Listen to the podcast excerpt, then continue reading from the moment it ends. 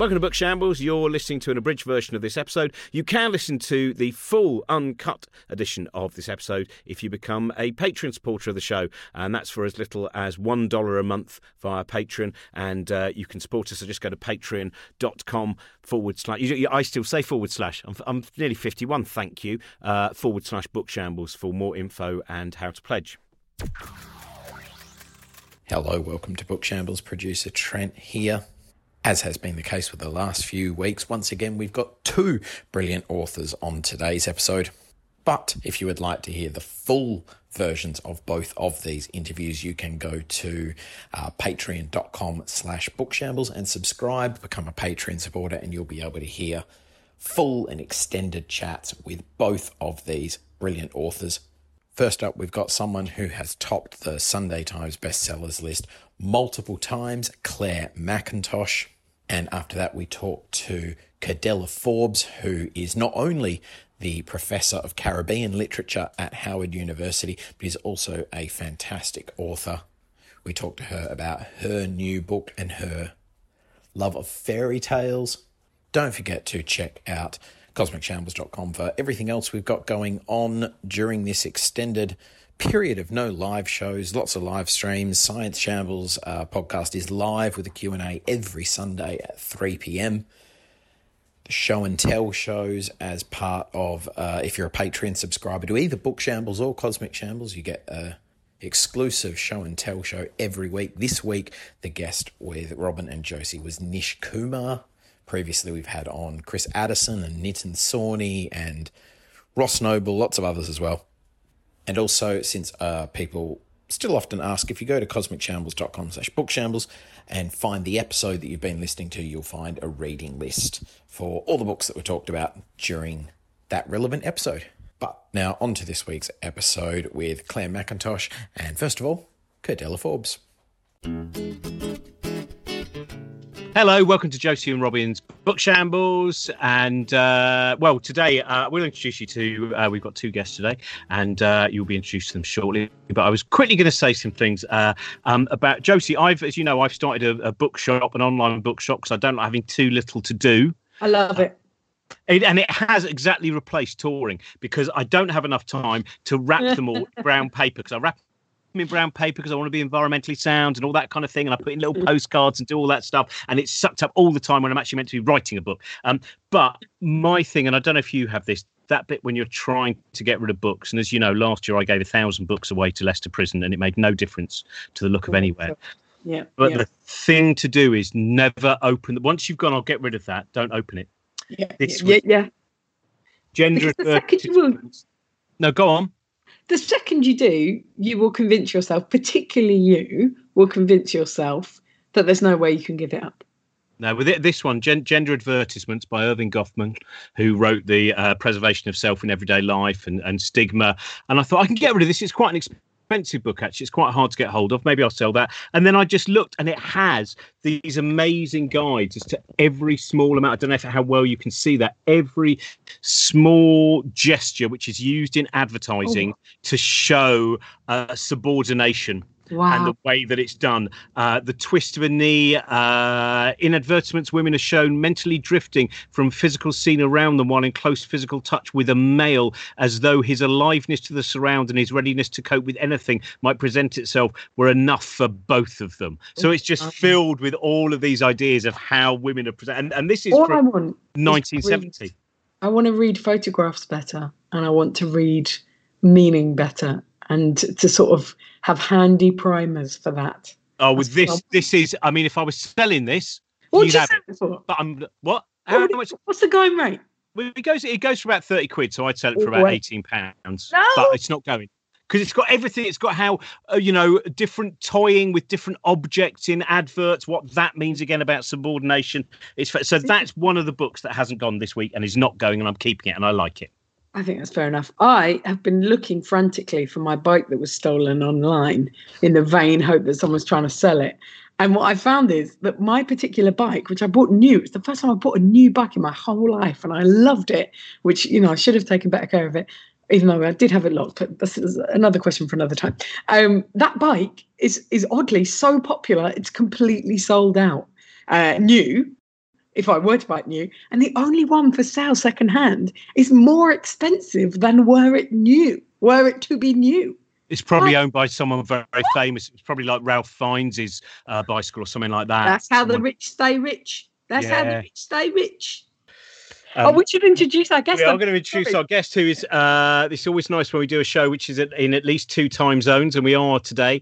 Uh, and uh, I've I've just read her her most recent novel, and it is. Uh, it's fantastic and it's fascinating and it is uh, filled with history and uh, a beautiful imagination and it will carry you away because it is so uh, there's so much enigmatic areas in it as well and it is Curdella Forbes who has her latest book is a tall history of sugar hello Hello. Hello. How are you? Thank you so much for having me. Oh, thanks so much for coming on. No, we're really pleased. And I want to start first of all with you know people, and and you yourself have said this in interviews, you know, which is Mhm.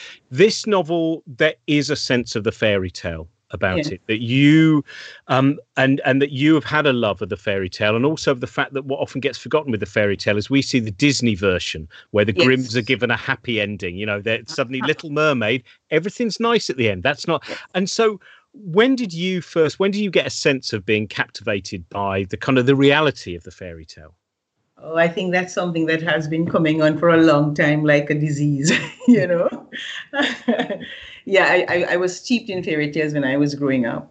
You know, I, I read probably everything that Grimm had produced, and then I remember reading a whole set of colored ones, like um, by Andrew Lang, edited by Andrew Lang. Yellow fairy book, green fairy book, blue fairy book, and because I loved colors as a child, that really fascinated me. But I, I think that um, the fairy tales had a kind of connection in my head with the kinds of stories that were told in the yards in rural Jamaica where I grew up. You know, on moonlight nights we would get together and play a game called Moonshine Baby, and people would tell stories, and they were always what we call duppy stories, stories about ghosts. You know, and um, when they'd finished, you know, it was really horribly. They might finish a, sto- a, a story, and because in, the countryside in those days everything was very open, your mother might say, "Okay, run over to the shop and buy so and so," you know. Oh, please, I'm not going. I'm not going. Please, please, please. So I think that kind of sense of the what some people might call the otherworldly, always inhabiting our space, because you really believe the duppies were there, you know, see them and so on.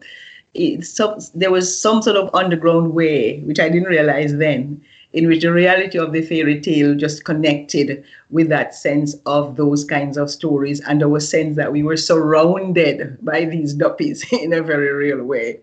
But I think um, it was actually, it sort of hit me in the head, you know, really and truly when I started teaching Shakespeare at the University of the West Indies.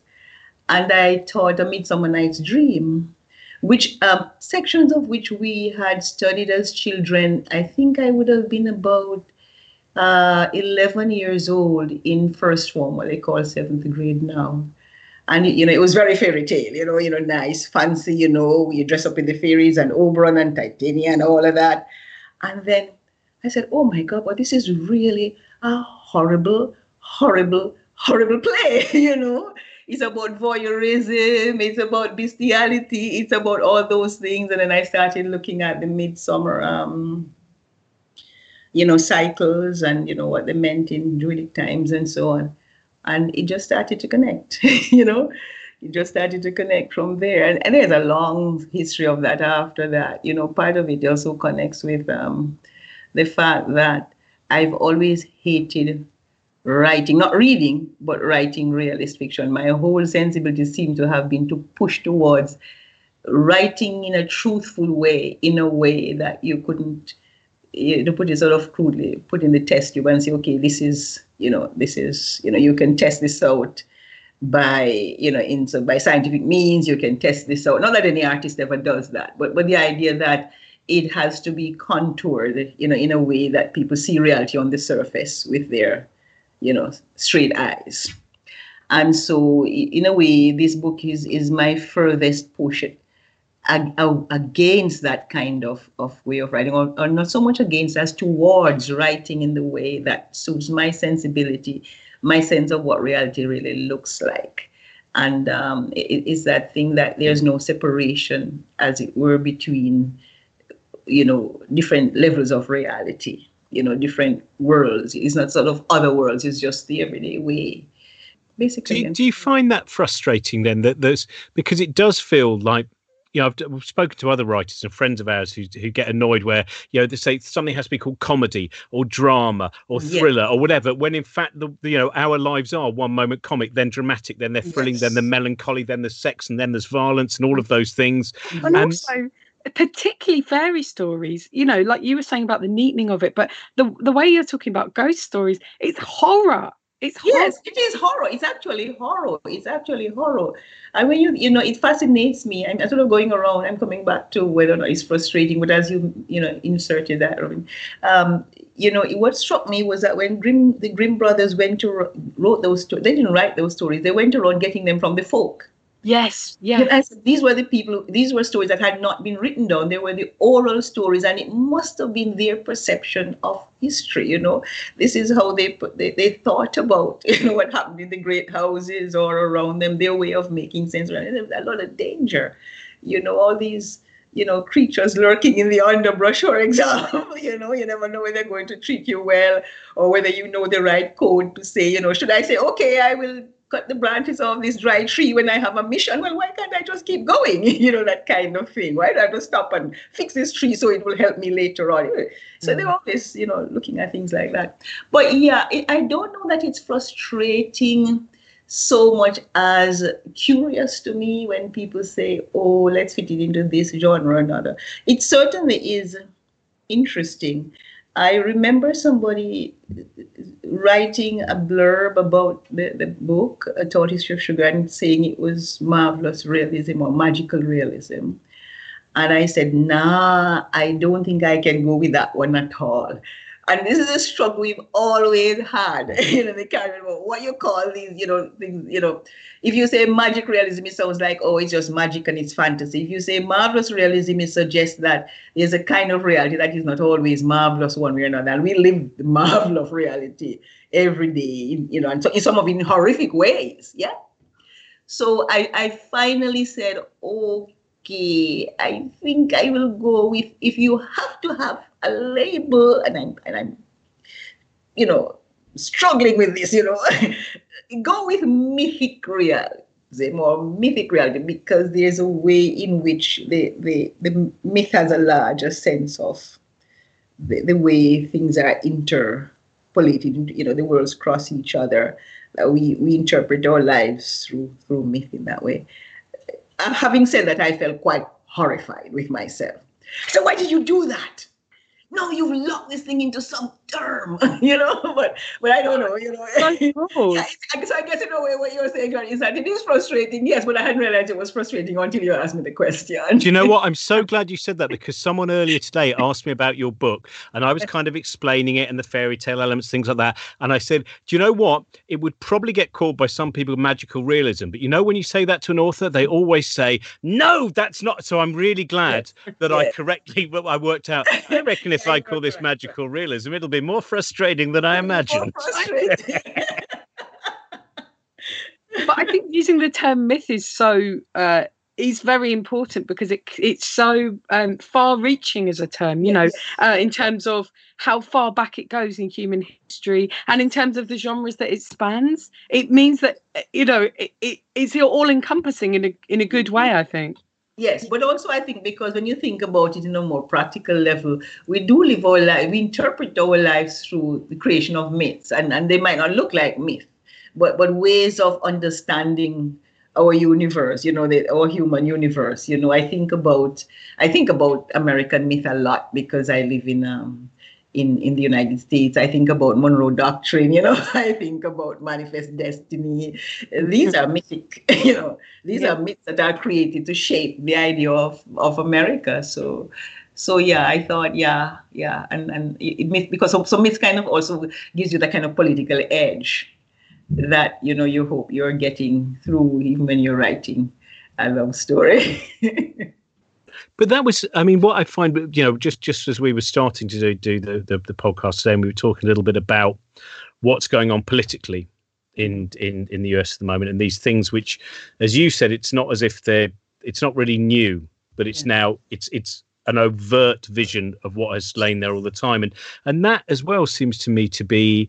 Uh, some again in that beginning of the book as we look again at the contrast between mm-hmm. the way that a reality is delivered to us the way that we experience everything mm-hmm. that we eat and our entertainment and the jewelry and all of those things and then again what lies beneath and yes. you know it, in some ways was that part of when you're writing book looking at that that that side as we pull back the curtain yes. was that was that an important part uh, of of writing the story Yes, it was. And it's interesting you make the link between, you know, what's happening in America now and then. Um, because there's a direct link to my experiences in the US um, and some of the reasons I started that book. And I, I talk about that already um, in, in other interviews that um, I've always been just stunned by the issue of race and that sounds crazy. I'm a black person, you know, but and everywhere you go, the, the the you know, race confronts you. One of the first things you you learn when you travel as a black person, no matter where you go in the world, um, outside of your space, is that as soon as you arrive, you become aware that you are black. You know, I've been stopped as an academic visitor with a visa. I've been stopped in England. Um, I've been stopped in in in Frankfurt, all over, in you know, all over the world, because of the color of my skin. In Australia, they immediately know people know you know you're black, and they, they make a thing. So you, I'm confront. You read about it at school, you know, you learn your own history and so on. So you're constantly aware, but you're aware in different ways. Mm-hmm. And one of the things that really interested me when I first came to the States in 03 was and, and straight race, every single thing is filtered through the prism of race. You can't, you know, research they say, say shows that the first thing you meant notice when you see somebody is their race. I somehow don't think that research would be the same everywhere, you know, the same result. So uh, one of the things I said to myself, that's how Moshe came about, was, um, well, suppose there was somebody born whose race you couldn't tell. What the heck would you do then? And then I, the interesting that I found out that even in Jamaica, I, I, had to confront that in Jamaica too. You know, so so he begins in Jamaica. He never actually arrives in the U.S., but it was the U.S. that gave me that that that thought. And I, I think about how eh, the, the, the you use, you know, the curtain is pulled back, John, is, is so interesting for what's happening in the States now. I hear a lot of people say, and by the way, I'm an American citizen. Um, say, oh, you know, what is happening now is not who we are, that's not America. But it is. Mm. It's as much America as the ideal image of America, America's ideal of what it would like to be. Mm-hmm. And it's a very naked look at that underbelly that, you know, that the moment has come for, the, for everybody to see it. social media has played a large part, not just the current president well, the fact that people voted for him played a large part, began to open people's eyes and say, look, this reality is still here with us. But I think just so the, the sheer presence of a cell phone camera has made a lot of people used to say, oh, black people are just pretending. Or, you know, they're exaggerating, especially when they themselves get knocked down by the police while protesting. So yes, it's it's that, and it does feel like we're in a fairy tale to a lot of people. This is what you call, if you're going to use the terms, you know that I'm having trouble with, marvelous reality hits the you know hits you in the face. you know, you know it hits you in the face, and, you, and you know people are people are calling me and apologizing and saying, oh, we didn't know, we didn't know, you know. And um, I sometimes think a lot of it is willful ignorance, but um, well, like you say, I think it's levels of awareness, isn't it? It's understanding something, but if it's not um, mm. your day to day life, you can understand it, but then yes. you can put it down and then live some more, and then it, yes. you know, it, it's um, it's the difference between living it and being kind of dimly yes dimly aware of it in the same way that you know i didn't really live it until i got here kind of thing but he was always there and around me. You're so right about his levels of awareness and we grow into levels of awareness mm. you know and i think the important thing is our willingness to to to aware, to be aware you know when we when the thing faces us and that is that is and the willingness to like keep that and Keep to keep that let it go to, to hold on to your integrity in in, in, in in recognizing that this is a new level of awareness that I, now become responsible for. And, and that has to do with all. In fact Moshe is inter- you know in the book is one of the things he says at the end that I thought about carefully was when he said to Arrienne that he realized that everything that he was asking people to give him that he wanted people to give him recognition acceptance faith love he had to give too that you know, the, it was as incumbent on him as on anybody else, and that made him equal, you know, kind of thing, you know. So, so yeah, it's important that um, all of us are in this one way or another, Yeah. and all of us are called to book one way or another. Mhm. Is that part of going back to the fairy tales? And we were talking about the rewriting of them. And I suppose, you know, one of the most American things you can think of is Disneyland and Disney World Yes. and Walt Disney. It's all encompassing. And as we mentioned before, you know, there's a there's a lot of people who kind of kick against that idea that the the princess culture, you know, all of these different films. Yes. And as we mentioned already, in a lot of those films where everything ends happily with the, the Yes. glass slipper and the golden carriage and whatever else, Yes. they don't end happily in the the original versions. In the original folk version. And Yes. How much again in that way that for, for for many of us we we may well blind you know de- deliberately perhaps or or subconsciously we might be blind to a lot of what's going on in our culture when you are surrounded in that kind of myth do you Mhm. think that plays its part as well Yes.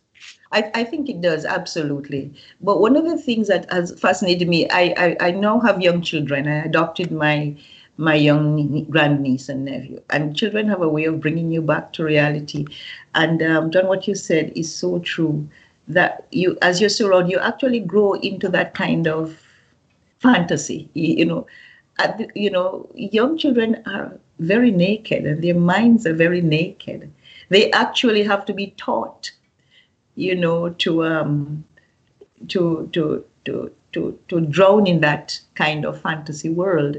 Uh, my six-year-old keeps saying to me, you know, he loves. It's very funny, and and that that you know he loves Jack and the Beanstalk, but he's always criticizing. He says, "But he's a thief." And his, his mother agreed with him. She took the stolen goods, you know, and, and, and she killed the giant. So he's always upset. you know, That's proper boy. I tell you that voice is amazing, and I'm like, well, you know, and you know, and I, you know, so this is the thing. My, my, my, I brought up some other children and my sister's children who used to, you know, rewrite the history books, you know, write, you know, poems from the perspective of those who were discovered. Children just have this natural, I don't know, nearness to a kingdom, you know, that we have lost. And they really are trained into fantasy, I find. I don't I think that they they're much more aware. So maybe maybe, you know, yeah, yeah, yeah. Can I ask you about things that you've loved to read recently? What What have you been reading and enjoying? Okay, lots of things. I tend to read. I'm just looking at all you know. You know, you know. I, I, I do you I, laughing when you were talking about your books and you know the, the, the lots of books on piled up in every room. That's that's my problem too. And sometimes I find that I end up with four copies of something because I went to read it, forgot that I had it, bought it again.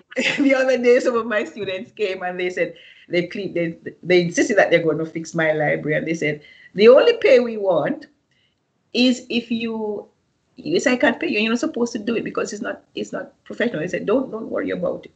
If you give us all the extra copies you have, and they went and Ah. did it.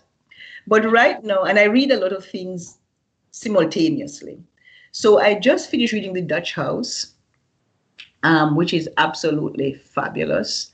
And then I, I I'm reading Marlon James's Brief History of Seven Killings, which I have um, had on my shelf for ages, and it is quite a powerhouse. So I, I take it in stages, and in between I read other things. Um, I finished reading um, Edwidge Danticat's last book, um, and tell you the truth, something just clicked in my head, and I can't remember. it's a collection of short stories, and I read it online, and I never always forget. Yeah. So those are some of the things I'm reading right now. Um, in between, I reread a lot of Borges. I, I love reading um, Borges' work. Yeah. Mhm. he's fascinating because he's Yeah. a I do quite a lot of shows with uh, physicists as well. Yes. And physicists love the way that his imagination Yes, goes as well. There's quite a few that just it again that that that that looking at uh, map territory uh, possibilities and probabilities and all of those things. He seems to really feed that imagination. yes, absolutely. And it's interesting you say that because my, my son in law is an astrophysicist. And we have these, whenever he visits, we have these long discussions about Borges. And his, his wife, my niece, says, um, I'm just leaving you two to bond. What's crazy? Talk about Borges. yeah. Oh well, that is that is wonderful. Thank you so much for joining us. Yeah. Uh, and uh, and it's a it's a it's a great novel. I really uh, it's interesting by the way. You've proved a point there when you said you've been reading it online and you couldn't remember. I did just read some research recently which talked about Uh-huh. the difference that there appears Yes. to be at early days on when Yes. you read something in, in, in a book in the book form and when you read it online it seems there is a difference in retention Yes, yes, and I- that's quite frightening to me. Actually, you know, I mean, just now when I forgot the name of the book, I, you you have no idea how horrified it was. Oh my God, is it senior moment? Is it Alzheimer's? Or am I? What's what's wrong? How could I forget a book like that? It's an amazing book, you know, kind of thing. But when I, I I still smell books. I don't know about you. I still have to hold them and smell them, and if they don't have smells the way a lot of modern books do, I'm disappointed. Still, so so. so and the no- feel of the pages, different pages, Yes, different yes. places, feeling so different. Yes, and I must say I I love the um the cover of the UK version of the book. Um, I, I love both, you know. Um, the, the, the, I really love the design of both of them, but the feel of that cover. Oh my gosh! When I got the, it's very nice. There's- This there's the a great- with we've- American books. The first time I bought American books, they're so bendy. I don't know what it is about the covers, but and the the the um the pages themselves are kind of almost more in texture, like um like a fabric. Yeah. Sorry, this is so niche, but it blew my mind because I was like, oh, they're different. that's where i always end up buying we're talking about buying too many copies of the same book Yeah. where i go oh i haven't got that book by that person and i go oh it was given a different title Yeah. and a different cover and i've done that with loads of my Yeah. favorite and then of course once you own it well you don't want to give it away because even though it's only a slightly different kurt vonnegut cover it is still different Exactly. Yeah, it was very hard to part with those, but I say, look, you know, I don't have space to put them anyway. Yeah, but that Ann Patchett book, um, the Dutch House, is really something else as well. I, I really love it. I was looking at um, a house for sale in Scotland, which is three hours away from Glasgow. It's so remote, but it used to be owned by a religious community, and in it there is a library the size of like a college library. And I was like, why? Why can't I live there? And then I you know, and also if you had a full library to yourself, why? I mean, I think it's very important to have several copies of the same book in a Yeah. library because people want to take it out. You know. Take it out. Exactly, exactly. I agree with you. I agree with you. I'll Yes. gazump you on that house, Josie. I'm going to get that one, not you. I'm going to gazump you. Um, I love it. I'll come up and stay.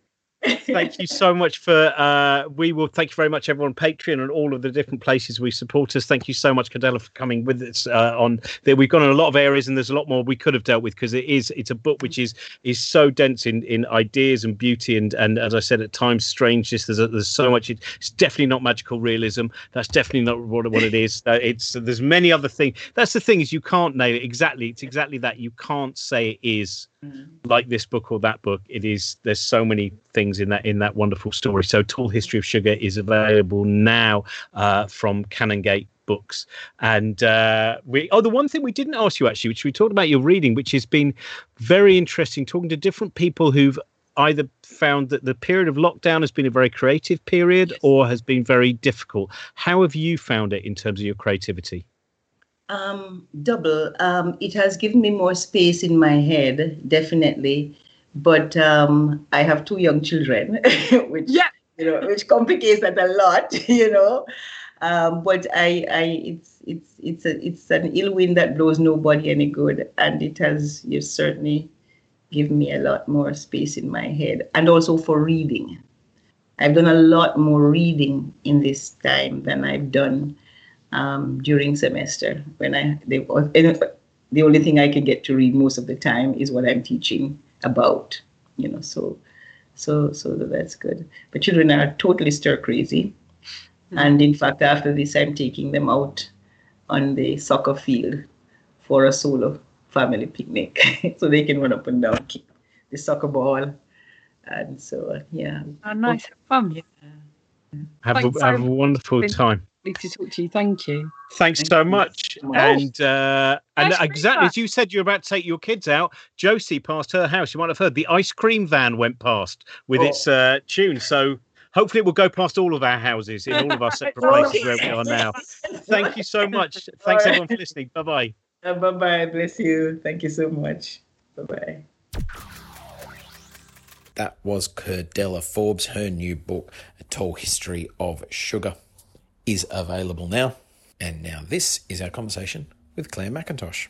Our, our guest today uh, has uh, it's if well in fact we went to the same university but I should say I went many years before her. Uh, she's not the same age as me. Uh, so and uh, went on an interesting journey from French and management into then the police force and then uh, a tremendously well respected and very very popular crime author. And her new book which we'll get to as well is um, dealing with something which is very personal and and something that's very important to it to uh, I think to have novels about something. But we will talk about that in a moment. Please welcome to our show, Clare Mackintosh. Hello, Clare. Hello, thanks for having me. So, in terms of being a writer, sorry, yeah, I was Josie. going to say no, no. It's the same question. I think. So, did you always have creative ambitions when you were growing up, or is that something Yeah. that you did later on, or Yeah, yeah. how did that fit with you know other sort of styles of things to do? Well, I wrote always. Um, uh, you know, like like every writer I know has has always written in in some um, way, shape, or form. But I think it's really important when you are an impressionable teenager to have role models around you. And I didn't know anybody who worked in the arts, so I knew lots of people who had proper jobs. They were doctors or lawyers, or they worked in shops, or they were teachers or nurses. But I didn't know anyone who made a living doing um, well, a- anything in, in media, who who wrote or painted or danced or anything like that. I actually wanted to be an actress for for a very very long time. Um, a, a bit of me would still quite like to do that, and so I was always attracted to to the arts, but didn't see any realistic career path for me. Um, and so I'm really passionate about this now when I speak to young people about making sure that they can see that the world really is their oyster. Um, but at the time, it just it, it wasn't even I didn't even feel like it was cut off from me. It just didn't occur to me that I could pursue it. So I just chose subjects that I liked and you know sort of drifted into things. But I wrote a lot in in the police. I didn't write creatively, but being a police officer is being a storyteller. So you're you're, finding you're finding the story. When when someone has been the victim of a crime or they've just witnessed uh, a terrible crime or even committed one they don't tell you the story in a coherent way. They don't start at the beginning and then give you a middle and an end. They start at the end. They start at, with what's happened and your job as the investigator, the, the story finder, is to take them right back to the beginning or perhaps take them to 10 years ago when they first met this person that's now done this terrible thing and pull the narrative thread out of them. And sometimes they are unreliable narrators, either because they're uh, deliberately telling you a, um, a fabricated story or because they are drunk or they have mental health issues or uh, you know a, a myriad reasons why they might not be telling you the truth um, and then you're doing the same thing with witnesses and the story that forensics has to tell and the story that um, CC- cctv tells all with a view to writing that story in such a compelling way that a court a judge and jury or a magistrate can understand what happened and not just what happened, but why it happened and what the impact was. Well, that's exactly the same process that I go through when I write a novel. So, do you? By the way, I'm fascinated by that. That rebuilding the story with with very often, uh, as we're all unreliable narrators to some extent, greater or lesser extent. But that a friend of mine who's a legal aid lawyer, you know, and, and that bit is he pieces together.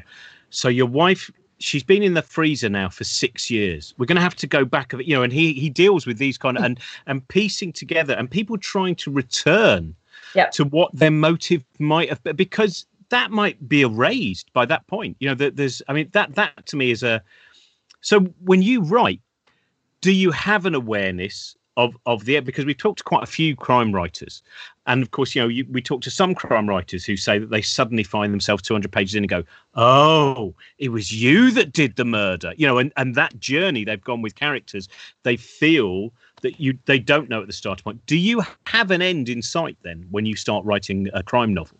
Yeah, I do. It often changes, but I, um, I, I, I yeah, I, I plan my novels so I know roughly the shape of them and the where the twists are likely to be, whether it's likely to be a central twist or a twist in the tail or whatever. Um, uh, so I plan that out, and I know what characters have done, but it often changes, and so my the difference between a first draft and a second draft for me is is huge. They're they're almost different books. Oh, that's interesting. Do, do, you, do you find yourself sometimes going, well, you were going to be the murderer, but I've really Yeah. grown to like. I mean, is there a point where you you find you you've given uh, the way that you become attached to certain characters, you find perhaps monstrous moments of them more difficult to deal with? No, no, not that, because actually I think monstrous characters that are also very likable are, are probably the, the most interesting to write. Whereas a, a straightforward monster is just a monster. Um, I think what sometimes happens is uh, the character develops over the course of that first draft and takes on its own life so that actually when I get to a particular plot point, it just doesn't want to conform. It, it's not. I would either have to go back and change that character to make their backstory and their motivation fit, or I would need to change the the plot point. Hmm. Right. I've Yeah, got but- one. Sorry, Josie. No, no, we, we were just talking the other day about this the fact that the character sort of takes on their own life and then you can't get them back in the box. You can't sort of make them fit what you what you initially thought. Yeah, and well, I I think the thing is, is, is I I've read lots of books where you get to a certain point and you think that's just not plausible, and generally it's not something that's happening in the story itself. It, it's to do with the fact that that character just wouldn't do that. You know, it's mm-hmm. like watching a horror film and and screaming at the television because why on earth would you go upstairs, you know, and investigate the the creepy noise when you know there's a, a an axe murderer running around your house? Uh, so you have to make it plausible, and I think I think it's really important to to be character led. Um, And perhaps sometimes, particularly in in procedural crime, where the plot is so important, the story itself is so important.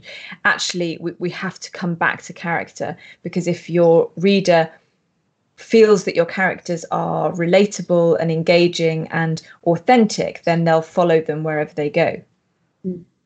Is is crime what you you read as well? Because I know again, like like every genre, some some people working in specific genres very rarely actually go near that. Whereas someone like Ian Rankin, I know, you know, has an enormous you know, collect- he's always. I can ring him up and say, "Watch." In fact, he recommended one of your books when I was. Uh, my wife is. Uh, I can have my Columbo moment. My wife's a big fan, and uh, this was something I wanted to ask you about a totally separate issue. But can you tell publishers to stop giving all crime novels roughly the same cover? Because it's really problematic. Whenever it comes to Christmas, and I go to the big crime table, and then I go. I th- think I've bought that. Have I bought that? I don't know which one. So I would like to see the imagination within is great, but the cover design. It's getting really difficult if you're an idiot like me.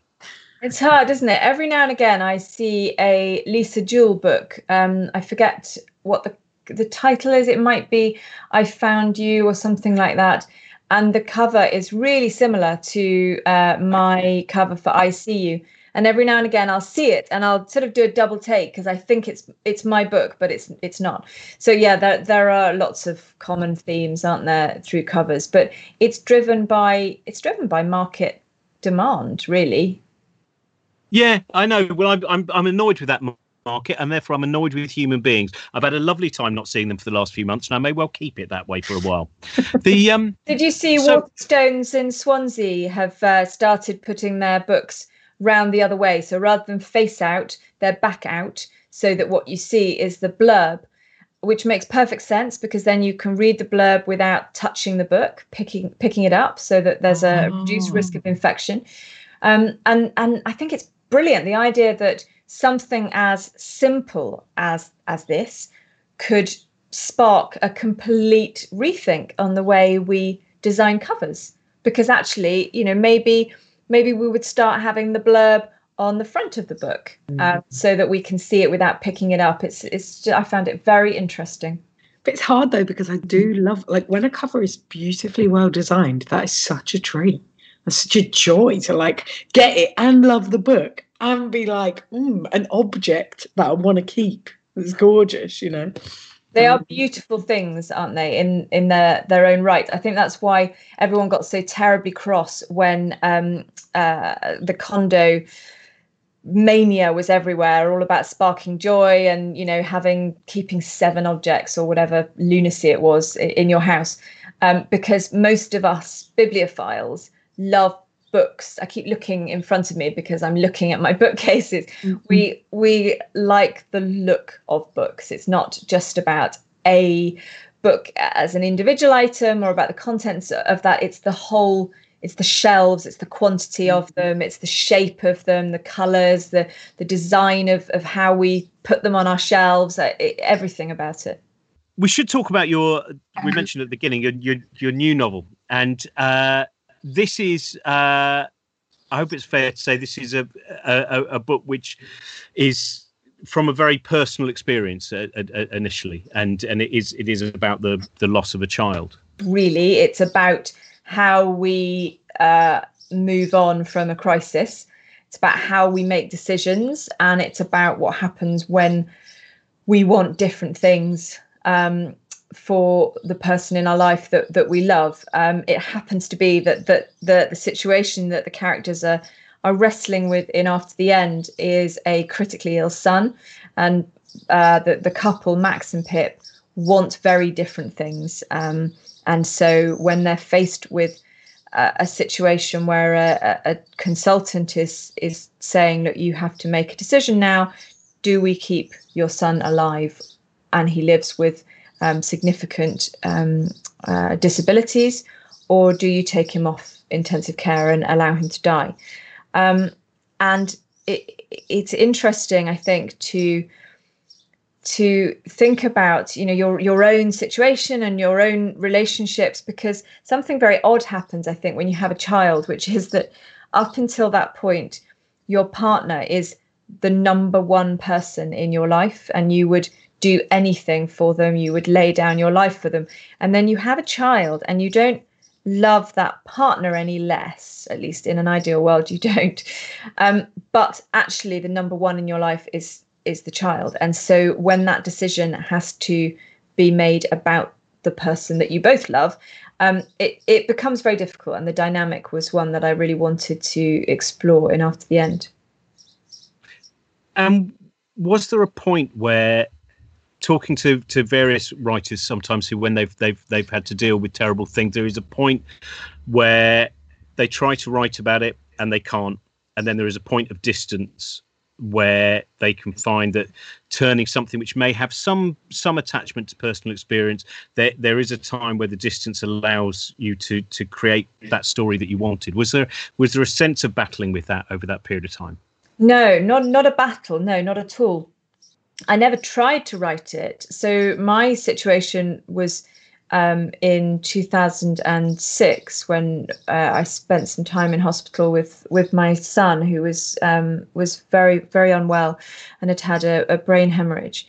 And um, after he died, I I thought a lot about this book, and I wanted I wasn't a writer then, but nevertheless, it was a a novel that I wanted to write, and I was very clear about the the structure of of this novel, uh, and so I um, I had had a, a, conversation with my father um, when when um, Alex was very ill, and uh, my father was a doctor and, and, and, very wise, and he said you need to um, you, you need to look down the, the two paths that are being pre- that you're being presented with and you need to think what that path looks like in a year or 5 years or 10 years but you need to do it you need to walk in his shoes not not yours that the decision that you're making isn't about you it's about him and it brought to mind the, a poem that I've loved forever, um, Robert Frost's poem, The Road Not Taken.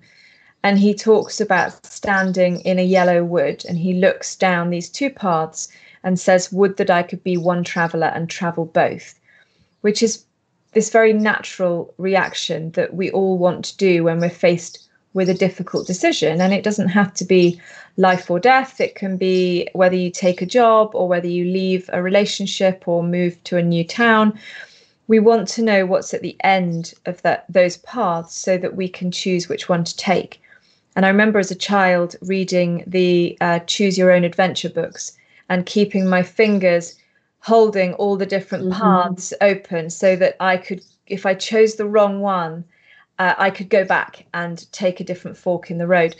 And it felt very much like that. And so when I thought about this book that I wanted to write, I wanted to take inspiration from that poem and from that that feeling of standing in yellow woods looking down the paths and wanting to be one traveler so i had i had the novel in my head for a really long time but it's it's quite a structurally complicated novel um, and so it's not something that I think I could have written. I, I, I, don't think I had the skills to write it back then. And then what happened was I um, I met my editor in 2013, and she bought "I Let You Go" and uh, a second as as yet unwritten novel. And she said, "Are you writing anything else?" And, and I talked about this story. I told her what had happened to us, and I told her the story I wanted to write. And I said, but I know I can't. I know that's not what you want because I know I Let You Go is a psychological thriller. And of course, I'll write another psychological thriller because I knew how the market worked. And, and so that was was that. And, and over the years, I thought about this book and I wondered if perhaps I could write it kind of on the side. Um, but I'm very all or nothing. I find it difficult to work on two two big projects at the same time. So I didn't write it. And then it wasn't until oh, 2018, I suppose, um, when my editor and I were talking about which book to write next as my fourth novel, having had three very successful crime novels. And I gave her some ideas and they weren't quite right. And she said, You know, I just can't get out of my head that story you told me all those years ago. I think you should write that.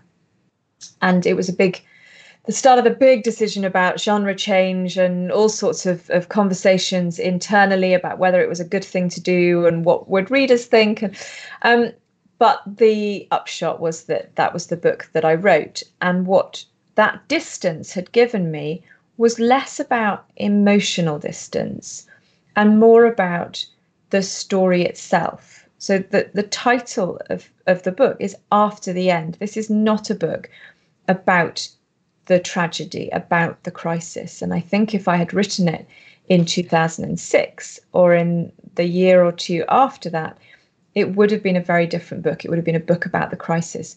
And actually, what I'm exploring in the book is how do we move on from that? How do you come to terms with the decisions that you've made? How do you find a new normal, a new way to be happy? Well, I couldn't have known that for myself without the 10 or so intervening years that mm-hmm. taught me that I could have more children, that I could be happy again, that I wouldn't wake up every day wishing that I hadn't. And so actually for me to have written this book and and to give the reader the hope by the end of the novel that they deserve, I needed to experience that hope for myself. Mm-hmm. And I think then as well, there's something to be said for the fact that you're creating beauty and that, you know, it's poetry that people atta- uh, that people can connect to emotionally. It's, you know, it's the lyricism of writing that people can sort of really take to heart and really um, use in difficult times, I think.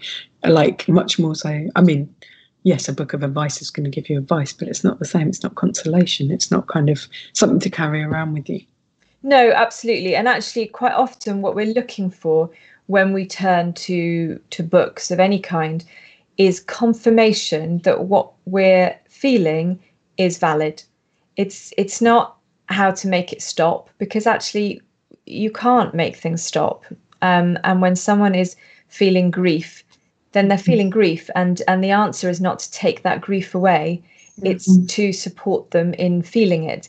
And so when you read that a character is losing their temper because they're so grief stricken it is reassuring to know that you're not the only one that's you know just screamed your head off at uh, some hapless delivery person um, because like in all fiction we want relatable characters and that's no different if we're feeling sad it's interesting at the beginning you were when we were just talking about the, your your career paths, and we were talking about the idea of permission to write, and the idea that if you don't have, and it, I feel to some extent that's also what novels can do as well, which is someone can be given permission. They read a story, and as you said, they might see something where they go, "That that was me, and that was what I had my guilt about, and that was what I felt was only me," and that in the act of reading, sometimes you can be given permission, you can be given an acceptance of yourself as well. Yeah, absolutely. And and it gives you the opportunity to bring in smaller characters, sort of cameo roles that have have a um, uh, have a role to play that that they uh, they illustrate an element of whatever it is you're trying to talk about that doesn't need to be it's not a point that needs to be hammered home you don't need to be um, sort of spelling it out to readers. You can just draw these pen pictures, and I think it's it's it's very helpful for people. Mm. Brilliant. Well, thank you so much for joining us today. Uh, After the End is available now. Thanks very much, Clare. Thanks very thank much, everyone, you. for listening. Bye. Bye. Thank you very much for listening. Thank you very much to Curdella and Clare. Both their books are available now. Don't forget to listen to an extended edition of both of those interviews uh, individually, about 45 minutes with each author. You can subscribe at patreon.com slash bookshambles to hear that and get lots of other goodies as well. Back next week with another new episode when we'll be talking to a returning favourite at Bookshambles, one of our favourite people, Richard Holloway. Until then, stay safe, take care, be sensible, and have a good week. This podcast is part of the Cosmic Shambles Network. Josie Robbins Book Shambles was produced by Trent Burton of Trunkman Productions.